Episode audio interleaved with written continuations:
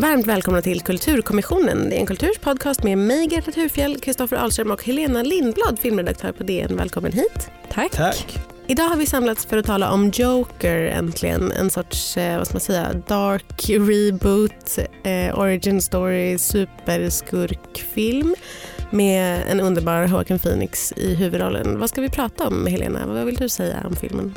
Kan man, man, kan ju börja med uh, att uh, ja, jämföra den med, med uh, Scorseses kanske minst uppskattade men mest, mest kontroversiella och, och faktiskt mest um, speciella film, King of Comedy. Som är, den här filmen är ju en spegling av den väldigt tydligt.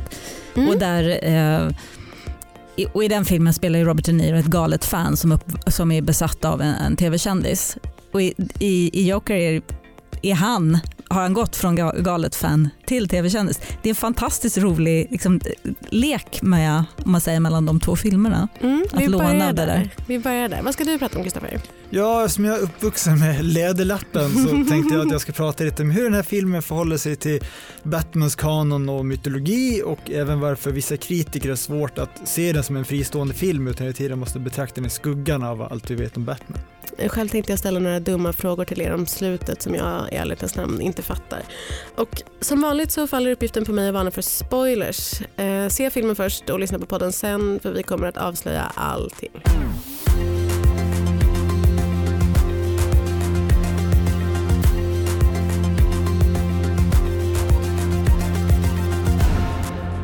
Året är 1981 i Gotham City och hyrclownen Arthur Fleck bor i en nedgången lägenhet ihop med sin mamma. Han lider av en neurologisk skada som gör att han skrattar okontrollerat utan att ha det minsta roligt och drömmer om att bli ståuppkomiker. När hans socialarbetare tas ifrån honom och han får sparken från clownfirman tvingas han hitta nya sätt att hålla sig synlig och få reda på en rad hemligheter om sin uppväxt. Joker är en film av Todd Phillips med Joaquin Phoenix i huvudrollen.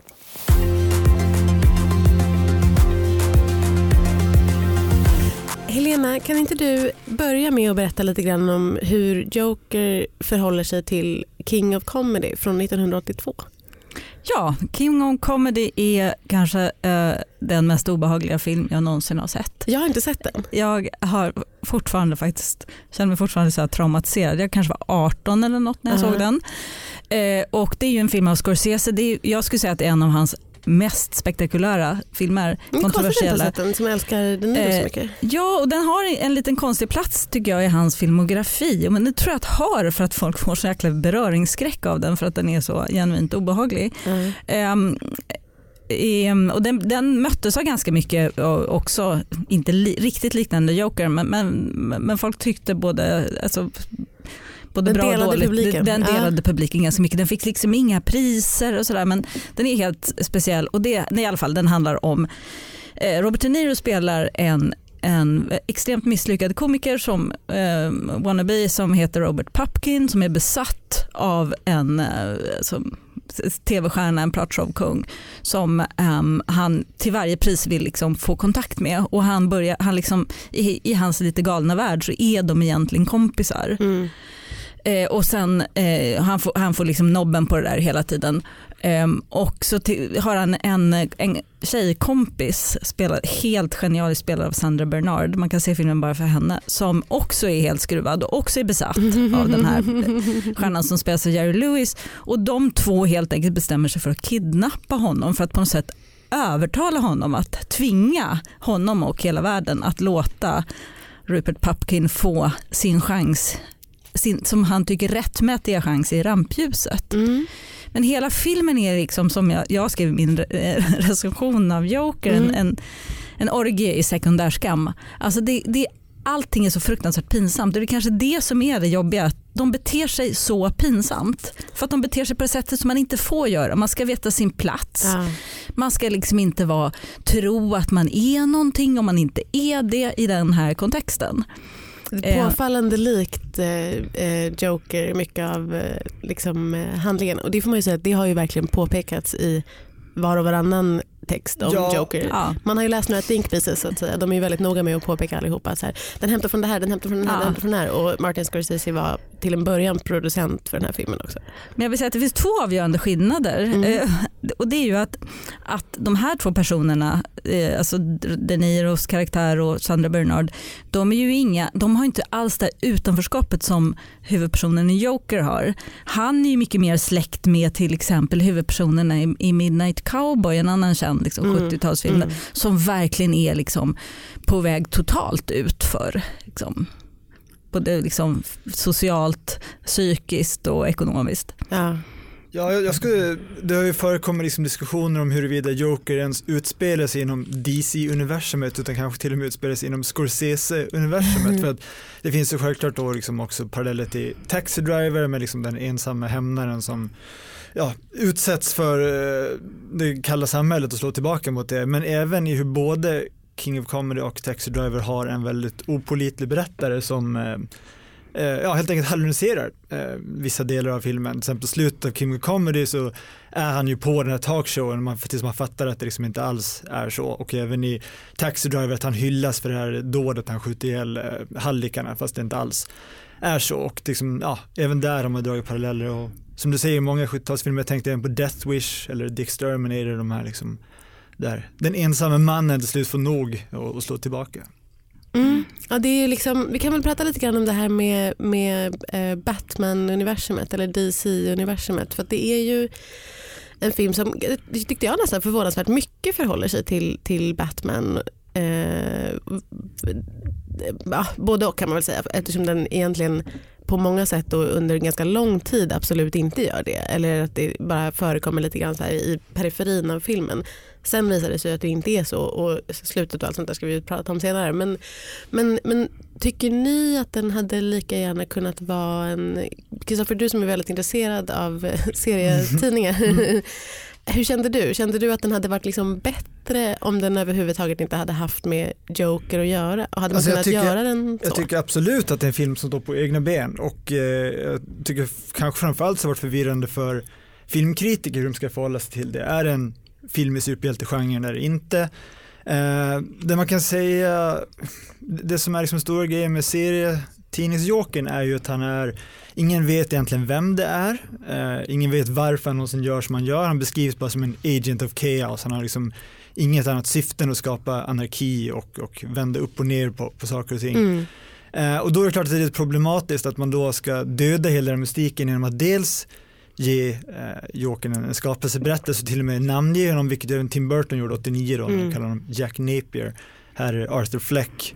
Ehm, och även att man ger honom ett faktiskt motiv, att eh, det här är en, en person som har knuffat sig långt ut på, på kanten av liksom sitt sinnestillstånd och samhället att han till slut slår tillbaka och det blir liksom även någon slags klasskampsberättelse av det här vilket ju går väldigt långt ifrån det här otroligt obehagliga när man inte förstår en persons ja, motivation och drifter utan den bara gör saker. Och, och det kan vi känna men och sen finns det också, jag ska bara säga snabbt att den förhåller sig ändå till de två mest kanske klassiska eh, Batman-verken. Eh, dels Killing Joke av Alan Moore där man också får en slags skapelseberättelse om Jokern som misslyckad ståuppare som bara utsätts för en efter andra. Hans fru dör i någon freak accident och sen för att få pengar så kan råna eh, plundra kassaskåpet på en fabrik och ramla ner i en eh, tunna Syra ja, precis. precis. Men sen även i Dark Knight Returns av Frank Miller så finns det eh, där Jokern är med på en stå-upp-show där man uppenbarligen är David Letterman. Man har liksom Mm, mm. modellerat det efter och då är också den andra gästen i programmet är någon Dr. Ruth liknande sexolog som, som Jokern kysser precis som sker i den här filmen då så det liksom knyts ändå ihop så men De har inte hämtat det ur ingenting. Todd Phillips har inte hämtat det ur ingenting. nej precis det finns lite där men, men annars är det väldigt lite den har egentligen med det här med att han är liksom som du säger, Jokern är traditionellt liksom bara en anarkist på något sätt och en så här obestämbar kraft på något sätt och man vet inte, man, man känner honom inte och man liksom kan inte sympatisera med honom på ett liksom känslomässigt plan eller vad man ska säga, känna empati för honom. Um, du skriver i din recension också Helena just om liksom klassaspekten av det och Batman, eh, jag som framförallt har, då har en relation till Christopher Nolans Batman-filmer tycker ju att det liksom klass aspekten av det är ju väldigt, väldigt, väldigt förekommande. Batman är ju jättemycket en historia om klass, bara inte just Jokern. Och här så blir också han liksom en, en ett offer för liksom, klassamhället. Eh. Ja. Ja. Vad tycker du? Är det, Eh, Jag, jag, ska bara koppla till det där som som Kristoffer sa om, om, om serietidningsvärlden. Jag tycker att för mig är det i grunden helt ointressant. Men jag gillar ändå, måste jag säga, den här liksom lilla laddningen som det ger. mm. Att liksom ha den som en fond eller som någonting, liksom som en liten verktygslåda som man kan plocka upp lite grejer för att använda. Och där tycker jag faktiskt att det är, det är, det är på något sätt smart. Eftersom jag då tycker att han verkligen Todd Phillips i den här filmen fördjupar liksom det här klassperspektivet och liksom på något sätt också visar upp det. På, gör det mer, ännu mer synligt. Mm. Ja, och liksom i, just i Christopher Nolans filmer så är det ju väldigt synligt tycker jag och det handlar ju väldigt mycket om det, kanske framförallt den sista, men den första filmen också i och för sig. Men, men eh, just därför så tyckte jag att det var så här, ja men det är, ju- det är ju liksom att ta in Jokern i det också liksom och förklara hans liksom, eh, person med samma mekanismer som de andra liksom, Christopher Nolan Det här är ju ett försök lite att förmänskliga Ja. liksom hela att göra, liksom ta, ta det, fram det lite mer mänskliga kanske i serie superhjältevärlden. Ja. Ja, men jag måste säga att jag ändå gillar vad den här gör med, med Batman-myten. För att det ursprungliga, hur Batman skapas, så mördas hans föräldrar av liksom en slumpmässig rånare som Mm. heter Joe Chill, då enligt den ursprungliga eh, berättelsen. Och det är bara att han bara råkar, han, han rå, skjuter dem för att eh, han ska åt eh, hennes pärlhalsband. Mm. Här finns det ju en mycket större, och där är också Thomas Wayne är ju en läkare egentligen som i sin tur har ärvt- ärvt en förmögenhet av sin far Patrick. Eh, men här finns det liksom i, ehm, i den här slutscenen, nu spoilar vi friskt som vanligt i den här podden, Varsågod. så är det ju en av de här personerna som har sugits upp i den här Joker-massrörelsen som en av de här liksom unga, desillusionerade, ja, de som inte har någonting, som sen då känner igen Thomas Wayne eftersom han i den här versionen är liksom en ja vad ska man säga, en, en, någon slags pengamagnat, förmodligen någon slags Wall Street eh, finanshöjdare Mm. eh, som dessutom försöker göra politisk karriär genom att hela tiden prata väldigt populistiskt om liksom, ja, de här utsugarna och parasiterna som är som Precis. råttor och liksom bara livnär sig på De Ja. är så besatta i Batman-universumet av, eller i DC-universumet av vem som är borgmästare. Mm. Så här, borgmästaren är alltid en av huvudspåren. Liksom, spåren. vem ska vara borgmästare? Vem ska Men jag ska bara avsluta min tanke och Ja. därför tycker jag det är på något sätt är snyggt gjort att det här mordet rent av har en politisk motivering och att, att det är till och med ur sprunget ur klassamhället eh, och att man syr ihop den säcken väldigt snyggt till skillnad från det här rent slumpmässiga rånmordet som är vanliga berättelser. Jack Nicholson har gjort Joker tidigare och Heath Ledger har gjort Joker tidigare. Nu har Joaquin Phoenix fått tolka. Osynliggör du Jared Letos prestation i Suicide Squad? Jag har faktiskt inte sett Suicide Nej, det Squad. men- gör inte herregud. Nej men jag är typ lite sugen på att se den. Men ehm, var tycker ni att Joaquin, hur tycker ni att han liksom förhåller han sig till tidigare Jokers alls eller eh, gör han helt sin egen grej? Hur lyckas han? Har man en helt annan känsla för den här Jokern än man har för de tidigare? Det har vi redan sagt ja till. Vad tycker du Helena? Ja, jag, alltså, jag känner, det känns ju som för, för mig som han spelar i en, en, i, i en helt egen liga Mm. och, och vill göra det och vill göra Mm. liksom något, något magnifikt av detta. Eh, och sen tycker jag att han är mycket mer av ett offer också. Mm. Det här är ju liksom, hela hans tillvaro är ju, det tror jag är grejen för mig med den här filmen, det är liksom den här Golgatavandringen. Liksom. Mm. Det är den här extrema, eh, närmast, jag gjorde faktiskt en lite konstig referens till Leviatan. Precis jag tänkte på. Alltså han, han bara är så jävla offer för alla helvetes omständigheter. Ja. Och det finns liksom så också, det, det som närmast är ryskt oförsonande. Ja, Verkligen. Ja, jag, Vilket ju i sin tur är bibliskt, för den är väl baserad på Jobs bok, för mig. Ja, vill just det. Som bara testas, testas liksom av, Och den har ju också den där, liksom att den liksom, maktalliansen är ju mellan staten och kyrkan Mm. och kapitalet. Så att säga. Så att det är liksom en extra twist på det religiösa. Ja. ja, jag har aldrig gillat eh, Heath Ledgers eh, Joker särskilt mycket i Christopher Nolan-filmerna.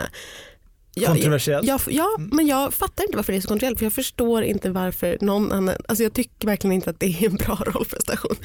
Eh, men därför så blev jag jätte, därför har jag aldrig gillat Joker så mycket heller för det är liksom nästan min enda relation till honom. Men, men eh, nu plötsligt galen i Joker, Joker, min killtyp. Mm. Eh, vad liksom, det är inte bara, vad ska man säga, det är inte bara Håkan Phoenix som gör den här liksom annorlunda rollen, det är också att det är Eh, som vi har sagt regissören är Todd Phillips som tidigare har, eh, som alla också är noga med att påpeka när de skriver, att han har eh, regisserat The Hangover, eller gjort The Hangover, baksmällan-filmerna.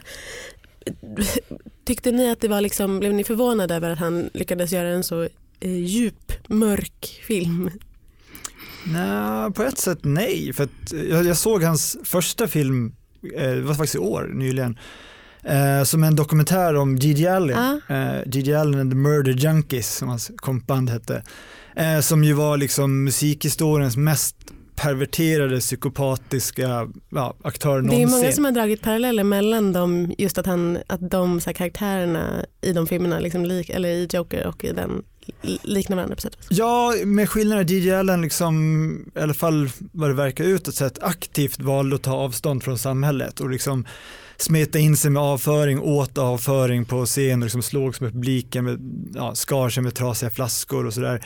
Men det fanns ju verkligen det här att att, inte, att vara helt lösgjord från samhället, det har de ju verkligen gemensamt. Och Ja. sen hur man liksom, hur pass utåtagerande man ja, reagerar på det helt enkelt. Ja. Ja, Det finns ju något sånt element i, i baksmällan, i alla fall den första filmen, som jag är ganska förtjust i. Ja. Att det är liksom det här liksom att ångesten i att liksom komma helt snett och inte komma dit man ska, inte göra det man ska, liksom, utan bara på något sätt av någon form av kraft liksom hamnar i ett totalt kaostillstånd som de gör. Ett poddtips från Podplay. I fallen jag aldrig glömmer djupdyker Hasse Aro i arbetet bakom några av Sveriges mest uppseendeväckande brottsutredningar. Går vi in med hemlig telefonavlyssning och, och då upplever vi att vi får en total förändring av hans beteende. Vad är det som händer nu? Vem är det som läcker? Och så säger han att jag är kriminell, jag har varit kriminell i hela mitt liv men att mörda ett barn, där går min gräns. Nya säsongen av Fallen jag aldrig glömmer på Podplay. Jag önskar att vi inte ska upprätthålla oss så himla länge vid det här för att jag tycker att det är i ärlighetens namn ganska fånigt och nu är det jag som är programledare så då får jag bestämma det men vi måste prata lite grann om det. Mm, Joker har på förhand fått eh, liksom mycket uppmärksamhet för att den ska vara en sorts, vad ska man säga, att den ska vara som en eh, hyllning eller ett sätt att förstå eller ett sätt att liksom porträttera eh, eller inspirera eh, den så kallade inceln, alltså eh, alla vet, som lyssnar vet vad det betyder. Och mycket på grund av den här skjutningen som har varit då vid en tidigare eh, liksom Batman-filmvisning i USA. Också. Va, när ni såg filmen, kände ni då att det fanns en risk för det? Helena, du får börja. Eh, Vad är det på pressvisningen? Ronny Svensson, du får precis. Gossen kommer muddras. Ja, jag såg på den här visningen med ja, vad ska man säga, hela Sveriges influerar eh, krets. Så Jaha. om någon hade eh, Okej. sprängt en bomb där så hade det blivit lite tyst. På internet? På Instagram. Instagram. Ja, faktiskt. Det var, det var påtagligt med influerarna där.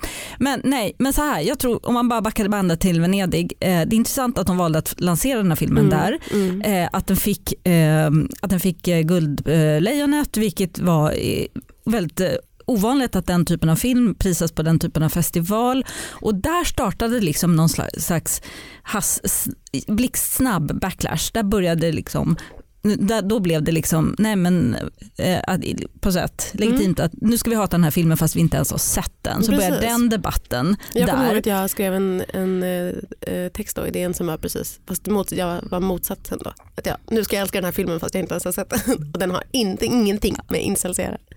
Men jag tror att vi har inte sett slutet på den här eh, debatten fram och tillbaka. Det, det kommer att eh, bölja Mm. länge till skulle jag säga. För nu, och det blir intressantare när folk har börjat se den också faktiskt.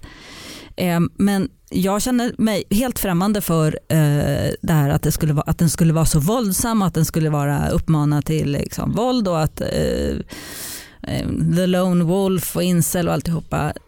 Man känner man hallå. Mm. Hur, Mm. alltså våldet i den här filmen det är minimalt jämfört med låt säga valfri eh, superhjältefilm eller vilken actionfilm som helst. Mm. Liksom, där man avrättar arméer av människor. Eh, Verkligen. Så det, där, där känner, det, det är klart det finns, det finns några ögonblick som, som är lite eh, obehagliga eh, naturligtvis. Men nej, så, så jag, nej men jag fattar inte det. Och jag tycker att det också att det är så ahistoriskt, ah, det är närmast antiintellektuellt och det är dessutom också det här vi plockar på något sätt in helt aningslöst en amerikansk kontext. Det här är känsligare i en amerikansk kontext och de är ju också eh, extremt liksom offer för vad ska man säga, politisk korrekthet och, eh, och tycker jag en tilltagande oförmåga att liksom se konst Mm. och utgå ifrån vad det är Mm. istället för att liksom se hur ska det här passa in i verkligheten. Mm. Det finns ju massa konstiga ko- politiska to- tolkningar av det här som jag känner mig väldigt främmande för också som till exempel att, att hänvisa sig till Central Park 5 i de här, Mm. när han blir attackerad. Man känner nej, faktiskt inte. Och det här incel, ja, när hans Jokers liksom, våld riktar sig inte mot kvinnor och hans utgångspunkt är ju inte att han är berövad någonting som han borde ha. Nej precis, för jag tycker det är det som är så intressant när man, alltså nu, nu sa väl folk det här om incel då, utan att liksom, de visste bara att han kanske på sin höjd hade så ett kvinno, eh, en, en, en så, drömde om att få vara med en tjej.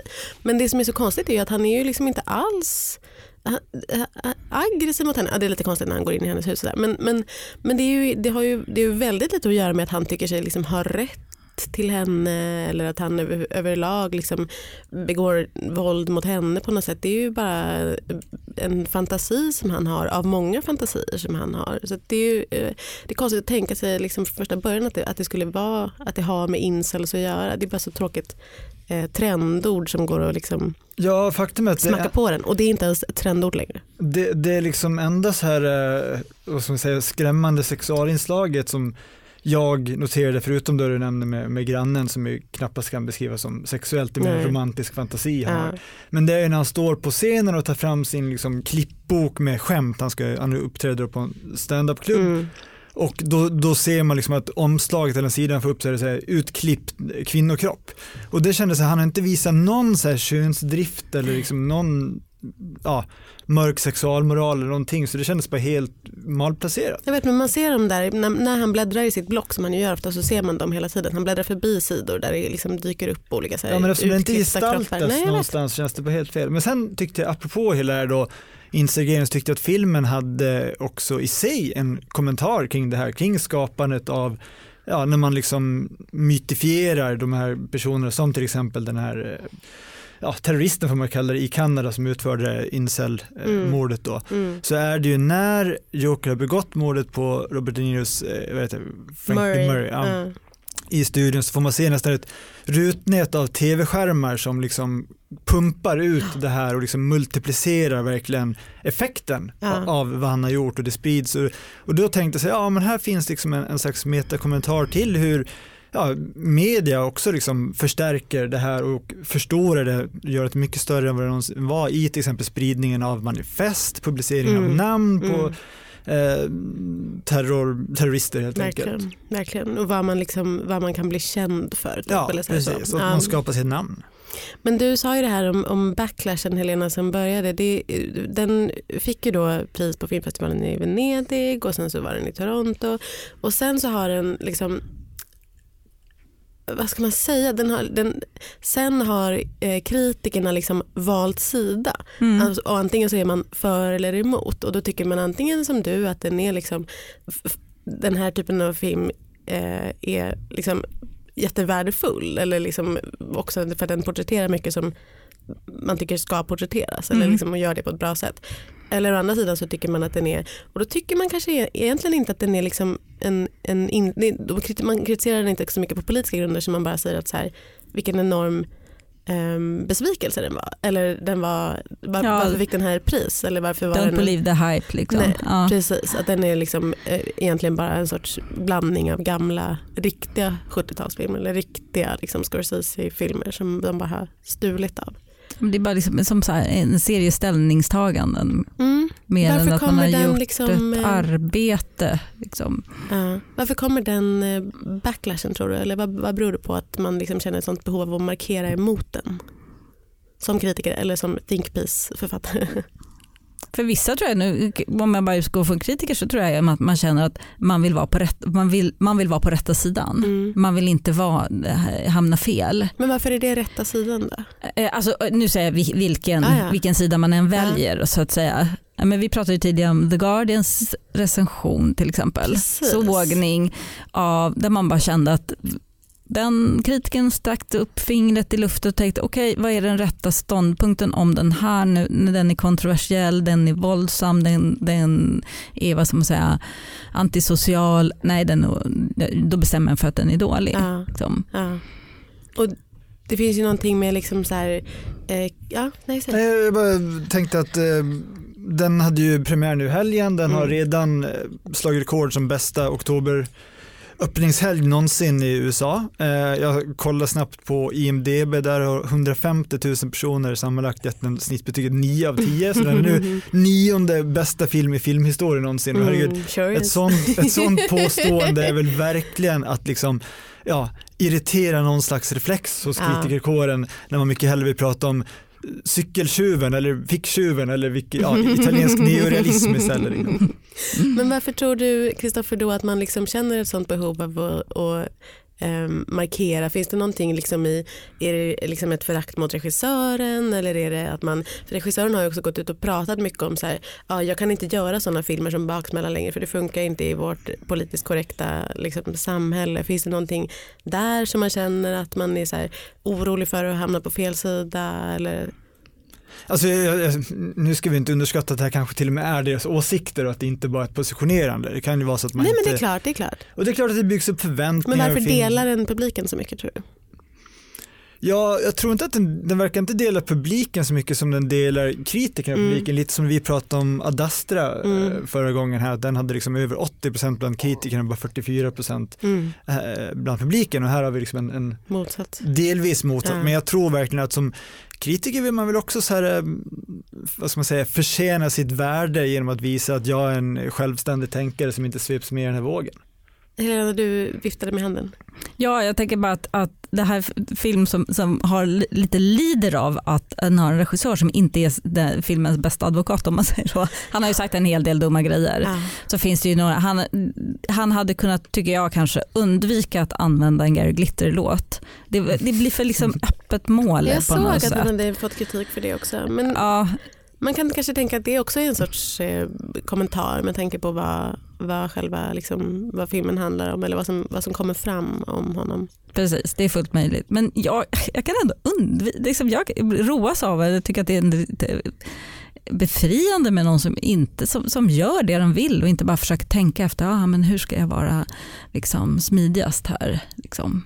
För det kommer man aldrig, han har, I bästa fall har han gjort den filmen som han själv drömmer om att göra. Och då ser den ut precis så här. Den ser ju väldigt, visuellt sett är den ju ot, otroligt liksom övertygande och, och estetiskt sammanhållen från sekund ett till slutet. I alla fall. Sen kan vi diskutera slutet på ett annat sätt men, ja, men estetiskt. Ja, vi ska faktiskt prata lite grann om själva filmen också och inte bara om diskussionen kring den. Det finns jättemycket som jag vill diskutera och det finns jättemycket som jag vill fråga er framförallt. Um, en sak som, som vi måste nämna är hur otroligt bra Håkan Phoenix är. Jag vill bara ha det sagt, att han är så otroligt bra skådis. Inte bara otroligt snygg utan också eh, fruktansvärt bra i den här eh, rollen. Jag håller Ja, helt med dig. Ja, ja, det är väl, det är väl till och med, det kan man väl säga att det har varit eh, genomgående inslag även i liksom kritiken av filmen. Att alla Mm. säger okej, men Joaquin Phoenix, det kan vi inte Han är kritisera. perfekt. Ja, precis. Det, och det pratas redan om, det här blir en Oscarsnominering minst. Och så. Mm. Mm. Fast några har ju, säger ju groteskt överspel. Ja, det så. Grotesk. Mm. Det var väl inte groteskt överspel? Nej. Nej, det tycker jag verkligen inte. Han, fan, han, är, han ska vara jokern. Liksom. Mm. Det, går inte det går typ inte att spela över jokern. Det är ju ingen realistisk film det här. Nej. Liksom, det, är det, är ingen, det är ingen dokumentär. Han, Nej. Men, men jag, tycker verkligen att han gestaltar på ett realistiskt sätt, även om jag inte känner till om det faktiskt finns en, en åkomma eller ett besvär som är det här krampaktiga skrattet det han finns. har. Som är liksom, det, det finns en faktiskt sån sjukdom. Något Tourettes liknande. Ja. Att man liksom, ja, Precis, men Håkan eh, Phoenix sa i en intervju att han inte var säker på att Arthur Fleck faktiskt hade den. Nej, de är, de är ehm, väldigt liksom, ja. avsiktligt vaga med Precis. allt vad diagnoser Han äter sju olika mediciner för att man inte ska kunna härleda till liksom, särskilt ja. syndrom eller så. Men det tycker jag är jättebra det här liksom att han verkligen försöker hålla tillbaka och det är lite som när man typ jag vet inte, sitter på bio och har liksom ett, ett hårstrå i halsen eller någonting och man, så här, man får panik och så, ah, får klökningar. Ja, det är väldigt äckligt. Det är väldigt liksom, fysisk hela hans prestation. Måste man säga. hosta så. Ja, också eh, som han ju stolt har talat om att han har gått ner så otroligt mycket vikt, vilket han ju har. En sak som jag eh, skulle vilja att vi pratade om är dansscenerna. Det finns ju en eh, dansscen som sker när precis när, när Joaquin Phoenix har begått sina, Arthur Fleck har begått sina tre första mord. Han kommer in på en offentlig toalett och liksom har rusat ifrån eh, brottsplatsen och kommer in på en toalett och ställer sig och dansar framför spegeln. Blev ni förvånade av den scenen? För det blev jag. Nej, alltså det, det är en person som beter sig extremt irrationellt. Mm. Eh, Förvisso. Sen är det i och för sig intressant med hans danser, för det är ett par olika mm. han gör, mm. är att de varierar precis som hans skratt. Man inser att han har ett skratt när han fejkar, när han tror att här är det, det socialt korrekta att skratta i situationen, då har han ett väldigt gällt skratt. Ja, som när han sitter på eh, ståuppklubben ja. och skrattar på fel ställe. Och på, och samma sätt med dansen så har han en dans som är liksom aggressiv och ganska sexuell, den liksom drar med armarna ja, och liksom skjuter med höfterna i liksom en väldigt, ja, en aggressiv dans. Och sen finns det den som är lite mer så här, ja, finlämmad kan man säga. Och, och det är väl också de olika betydelserna. De här aggressiva det är när han verkligen börjar leva ut som Jokern. Liksom, han begår mord, han, han slutar med sina mediciner och jag tänker att det är liksom, ja, dansen på något sätt manifesterar vart han befinner sig på den här förvandlingsskalan. Mm. Och morden som han begår då? För vi kan, när jag skulle försöka minnas här så var jag så här, hmm, hur många var det egentligen? Först så eh, dödade han de här tre eh, liksom, eh, finansbankvalparna. Eh, och sen så och det är ju det som gör att han, liksom, han, han kommer igång, eller man ska säga, han kommer loss och han så upptäcker någonting om sig själv som man inte visste tidigare. Och han han slår säger... tillbaka första gången, det är på något sätt att Precis. Det är som att, uh, oj, jaha, jag kunde faktiskt uh, göra någonting själv. Ja. Och även, det är då han får medial uppmärksamhet och han liksom för första gången ser någon mig. Ja. För Exakt, att jag gjorde som han det här. säger till sin socialsekreterare ja. där första Precis. gången. Så det, det föder väl liksom också tanken att ja, nu kan jag leva ut och bli sedd som en i samhället, inte bara någon som folk undviker eller säger till med att inte prata med och så. Mm. Och sen hade han sin mamma, sin eh, kollega som har gett honom ett vapen och sen eh, skvallrat på honom. Och sen uh, Murray Franklin. Murray Franklin i, i direktsändning. Precis. Eh, ja. Men det där med dansen var, är ju, eller man tänker sig att han, är, han eh, vill vara liksom, ståuppkomiker och artist. Att det är ju någonting att han, han härmar lite just, just hur, det här, hur, hur um, hans idol då dansar in på mm. scenen. Mm. Det är någonting i det där, liksom en perverterad del av att, av att man liksom gör en entré. Eller liksom, så det är väldigt mycket sånt i hans rörelser. Alltså som att han lite kopierar det eller mm. tränar. Mm. Men jag håller med om att den första dansen är ju väldigt, det är liksom som att han, han har liksom inte ord, han måste bara på något sätt röra sig för att få uh, förstå vad, vad som har hänt. Ja, men jag tyckte den dansen var fin. Jag bara, eh, liksom, den, den kom så oväntat för mig. Man har ju sett honom dansa liksom som clown tidigare senare men det, det, det var något helt annat. Men det var väldigt vackert mm. och väldigt improviserat läste jag. Um, Ja men precis, men, men det här med, liksom med morden då, för att han blir ju då i medierna eh, omskriven som den här eh, okända clownen som har liksom eh, slagit tillbaka mot de rika eller så. Mm. Eh, det står, det man ser någon tidning där det är en rubrik som är så här kill the rich, en ny trend. Eh, men eh, det är ju inte, sen är det ju inte alls det han sysslar med på något sätt. Han, hans liksom hämnd aktioner efter det är ju helt eh, apolitiska och handlar ju om hur han, att han hämnas på människor som han tycker har gjort honom illa. Mm. Ja, ja det, det är verkligen, eh, alltså det är inte så att filmen delar upp fattiga, goda och rika och onda, Nej. utan alla är ganska lika mycket usla i den här filmens världsåskådning, som man får säga är Jokerns världsåskådning. Mm. Och det här med mamman då, eh, DNs eh, idé och kritikredaktör Johan Hilton som har ett intresse för mammor vill att vi diskuterar just eh, mammarollen och då skulle jag vilja fråga er det här för att han bor ju med sin mamma och mamman skriver brev till Thomas Wayne som han till slut så tar han ett av de här breven och läser och då så, får, så står det i brevet eh, jag och din son behöver hjälp. Han skulle alltså vara eh, halvbror till Bruce, Wayne. Eh, Ett, vad tycker du om det, Kristoffer? Att, Att de- Jokern och, och Batman skulle vara släkt? Det, alltså det finns ju ett motiv som ofta återkommer i serierna är ju att Jokern och Batman är väldigt lika Mm, i grund och mm, botten. mm. Att de, de skulle lika gärna kunna bli samma sak. I den här Killing Joke som jag nämnde tidigare så är det så att då, då är det verkligen, då till och med satt upp så här symmetriskt i serierutan mitt emot varandra som man ska driva hem poängen. Men jag tycker inte, nej det känns lite för långsökt. Absolut, man får gärna leka med, med Batman-myten men där känns det som att det är liksom, särskilt som det skiljer Där gick typ han för långt. Ja men det, det skiljer väl typ 25 år mellan dem Ja. dessutom så det, det känns inte rimligt av den anledningen. Och då så vill jag fråga också eh, en, dum fråga, en, en klassisk Gretas dumma fråga. Det här är ju, och det är ju liksom medvetet eh, så, mm, och man, ska inte, man ska inte riktigt förstå på vilket sätt det ligger till med det här men sen så går han då, eh, Jokern går till Thomas Wayne och säger eh, du är min pappa och Thomas Wayne säger absolut inte för du, för jag, eh, I did not have sexual relations med din mamma och förresten är du adopterad. Och då undrar jag, vad fan är det här med adoptionen? Är inte det jätterörigt att helt plötsligt blanda in att, att eh, Jokerns mamma skulle ha adopterat honom när han var barn?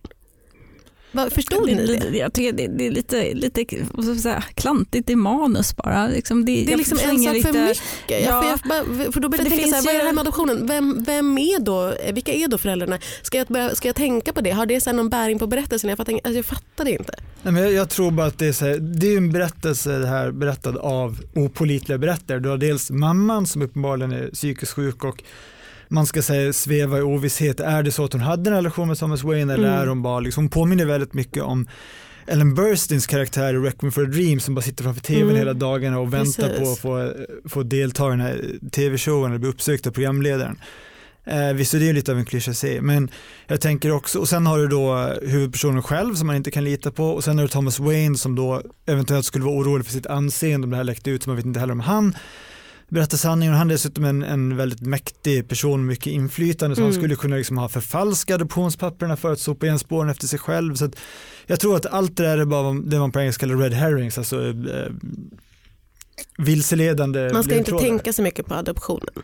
Nej det tror jag inte. Jag tror att det är bara en av många trådar till vad som kan vara sant och sen får man kanske själv väva ihop sin sanningsmatta eller vad Ja för det som var grejen med det var att man bara var så här, men vad har det med någonting att göra? Varför räcker det inte med att han säger så här, nej jag hade inte sex med din mamma och sen så får han vara så här, okej men han, hon, han kanske hade det, han kanske inte hade det för han hittar den här bilden då där eh, det ser ut som att Thomas Wayne har skrivit så, I love your smile eller någonting på baksidan av en bild på mamman och sånt där. Okej, okej, då har jag det ur vägen. Skönt för mig att veta. Eh, då skulle jag istället vilja diskutera slutet. Till slut.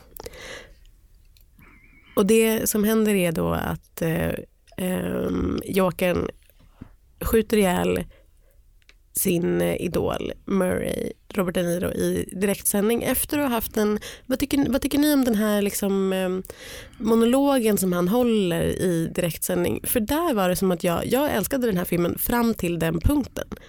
Och efter det, då var det som att jag liksom eh, föll ur någon sorts så här trans. Men varför det? Därför att jag tyckte att han inte var bra då. Jag tyckte inte Håkan Phoenix var bra då. Jag tyckte han sa så här dumma saker. Jag bara, jag har inte alls någon empati kvar för dig. För jag tyckte det var så här övertydligt när man skulle dra ett skämt och vara så här, vad händer om man korsar en enstöring med ett samhälle som inte kan ta hand om enstöringar? Jag bara, men gud, Ja, vi det- fattar, Ja, säg Precis, inte det. Exakt, det blir liksom alldeles för övertydligt Mm. och förklarande och det gav också hans roll en, en motivation som vi varit inne på tidigare som inte behöver liksom kläs i ord. Mm. Och jag vet inte, jag tyckte också många av de här scenerna med liksom när han faller igenom sociala skyddsnätet, det kändes, jag vet inte, det, man har sett det så många gånger förr, det, det kändes så klyschigt att så här, nu ska vi visa hur en vanlig människa bryts ner av systemet och sen bara blir det liksom en uppradning av sådana situationer. Men jag håller med om att det inte är så originellt men jag tycker liksom att det funkade fram till den punkten där jag plötsligt blev så här, men gud vi fattar och då vet jag inte om det är att det bara är att, de liksom, att, att folk inte har fattat eller att de har skrivit in liksom jättemycket för säkerhets skull bara så att de ska slippa. Alltså, det, det, finns ju ett genialt slut och det är ju demonstrationen när han ligger på, på bilen. Ja, den är alltså där, den där är, är, ju, det är liksom i, alltså, äh, närmast episkt mm. ögonblick. Mm. Ja men då har ju blivit deras Messias. Liksom, ja men, men min tolkning är faktiskt att, att um, Todd Phillips, alltså han, han har ju skapat ett revolutionärt monster här och han blir skraj för sin egen skapelse. Han, mm -hmm. liksom, han blir tvungen att desarmera eller vad ska man säga. För du gillar inte heller slutet vilket nej, du skrev men i din alltså, Nej jag tycker definitivt inte om slutet där på, eh, nej men sådär, det, det, där tycker jag, han bara fegar ut hela den där sista scenen på mentalsjukhuset. Mm. Det, är, det är fegt bara. Han blir rädd för sin egen skapelse. Jag vill också fråga eh, om slutet på mentalsjukhuset för jag förstod det och förklarade sen eh, väldigt pedagogiskt för mitt biosällskap att det var en eh, callback till i början. För i början så får man ju veta när han pratar med sin socialsekreterare i början så får man veta att han tidigare har suttit på Arkham. Och det är den enda scenen som man så långt har sett som har liksom det kritvita, blåa, kalla ljuset. Och när det kommer tillbaka på slutet så tänkte jag, jaha, det här är någonting som händer i början. Och det här är det, för då pratar han med socialsekreteraren och nu måste ni svara på frågan här. När han pratar med socialsekreteraren så säger han så här, eh, ja, så här jag tyckte det var bättre när jag var, när jag var satt inspärrad. Och då säger hon så här, har du tänkt någonting på vad du gjorde när du var inspärrad? Och han bara, nej, eh, nej, typ bla bla. Jag trodde att slutet var skulle förklara det som hände i början och att han sen liksom på något sätt flyr därifrån eller tar sig ut därifrån, att de lägger ner eller liksom han får inte vara kvar där längre. Men sen när jag har försökt läsa om det här i efterhand så är det ingen annan som tror det. Jag Nej, jag fick att... inte riktigt det. Jag, jag tänkte inte på det sättet. Nej. Jag tänkte att det här var att han...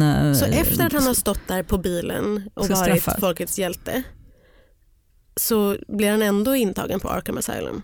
Och flyr igen? Eller vad? Nej, jag tror Nej. så här. Du har... Jag tror att det är från, eh, han har varit där och han kommer tillbaka till där han kom ifrån.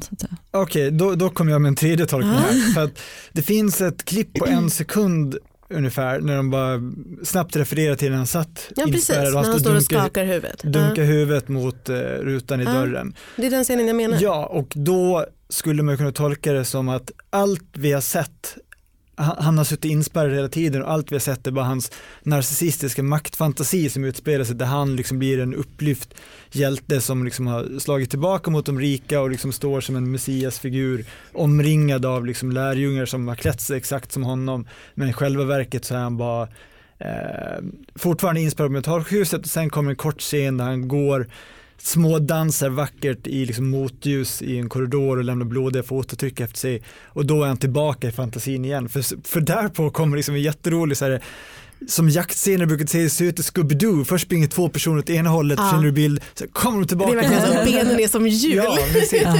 Och då är han tillbaka i sin hallucination igen tänkte jag. Nej men det är en skitdålig tolkning. Jag vet. Varför Nej det var inte en dålig tolkning. Varför skulle han fantisera om att han sitter och pratar med sin socialsekreterare om hur det var inne på Arkham i så fall? Nej ju... nej nej, men det, det är ju det han gör på riktigt. Ja, men då är han inte inspelad. Ja, du menar senare? Ja, ja nej men det, det är en del av det. Men jag fattar bara inte, jag förstår bara inte varför det är så många slut. För det hade varit så himla bra om det slutade där på, det här är samma problem som vi hade med Ad Astra förra veckan. Ja. Att det är så många slut så att det, att det inte räcker med att han står, om man bara stod där sen behövde man inte veta vad som händer sen. För om det som händer sen är att han återigen blir inspärrad på Arkham Asylum och sen eh, pratar med en ny eh, person där eller blir förhörd på något sätt och sen eh, dödar henne eller skadar henne så att han har blod bara under fötterna och sen eh, springer därifrån och försöker ta sig ut eller liksom någonting. Mm. Va, va, hur, har ni ens tänkt på den eller liksom, försöker ni bara glömma bort den? Jag bara låter det smälta samman ja. annat. Det är ett litet tecken jag tänkte på som också Hur skulle kunna ses vad som händer? bevis för att allting var en fantasi är ju när han är som mest rockstjärna när han står i trapporna som är misstänkt liknar de här trapporna från Kungsgatan upp till Regeringsgatan. Där, va? När han står och dansar där och polisen står uppe på krönet så spelas ju den här låten av Cream som heter White Room och då skulle Ja. det kunna vara så här, okej, han det för att antyda att han fortfarande är kvar i det vita rummet och det här är liksom hans power-fantasi, den narcissistiska självbilden.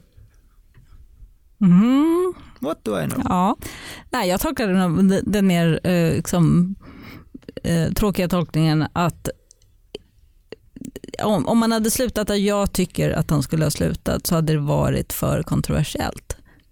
Han måste att han skulle ha straffas. vunnit. Ja. Han skulle ha vunnit. Och det tror jag hade uppfattats som alldeles för eh, svårsmält. Mm. Ja, då har det verkligen Mm. blivit allt det som det har kritiserats för på något sätt. Exakt. Mm. Aha, är det, ni tror att det är liksom ett fegt slut för att, eh, för att det inte skulle bli ännu mer kontrovers kring filmen? Alltså jag vet inte Eller om att han, han, fick sitt straff i att han slutändan? liksom? utgick från eh, kontroverser, eh, tänkta kontroverser innan men jag tror att i, i, i, liksom, i, i dramaturgin så, så, så borde, jag menar, han är, en, är, är, en, är ju en, en brottsling och en kriminell person. Han, han, som i och som liksom alla eh, de stora amerikanska 70-talsfilmerna slutade ju alltid med att alla dog på slutet. Ja. Så att Ja, så får man komma ihåg att det, det är en stor fick film. sitt straff. Liksom. Precis, och det är en stor film med en halv miljard i budget så att det finns nog en och annan producent eller studiochef som bara tänkte att nej det behövs ändå att någon, någon poetisk rättvisa måste ske. Mm. ja fast den poetiska rättvisan är ju att han mördar ännu en person inne på Arkham Ja, det får du inte se. Det, du Det- ser ju bara kanske hans dröm om blodiga fotspår. Det är ändå en viss hallucinatorisk effekt. Den, det, det, jag gjorde inte heller riktigt den tolkningen att han dödade henne. Varför har han blod under fotsulorna då? för att han är ju skadad från början. Han kom ju direkt från, eh, han är, ju Han är ju gripen ute man var ju gripen ute på gatan. Ja. Liksom. Han kan ju ha kvar, ja, jag vet inte. Men det, ja, det Tåls att diskuteras. Det var allt för denna veckas Kulturkommissionen. Vi som har pratat heter Greta Thurfjell, Kristoffer Ahlström och Helena Lindblad. Tekniker var Oliver Bergman och vi är ett samarbete mellan Bauer Media och Dagens Nyheter. Redan nästa vecka sammanträder vi igen då för att hantera att den andra säsongen av Succession till slut är slut. Hej då! Hej då!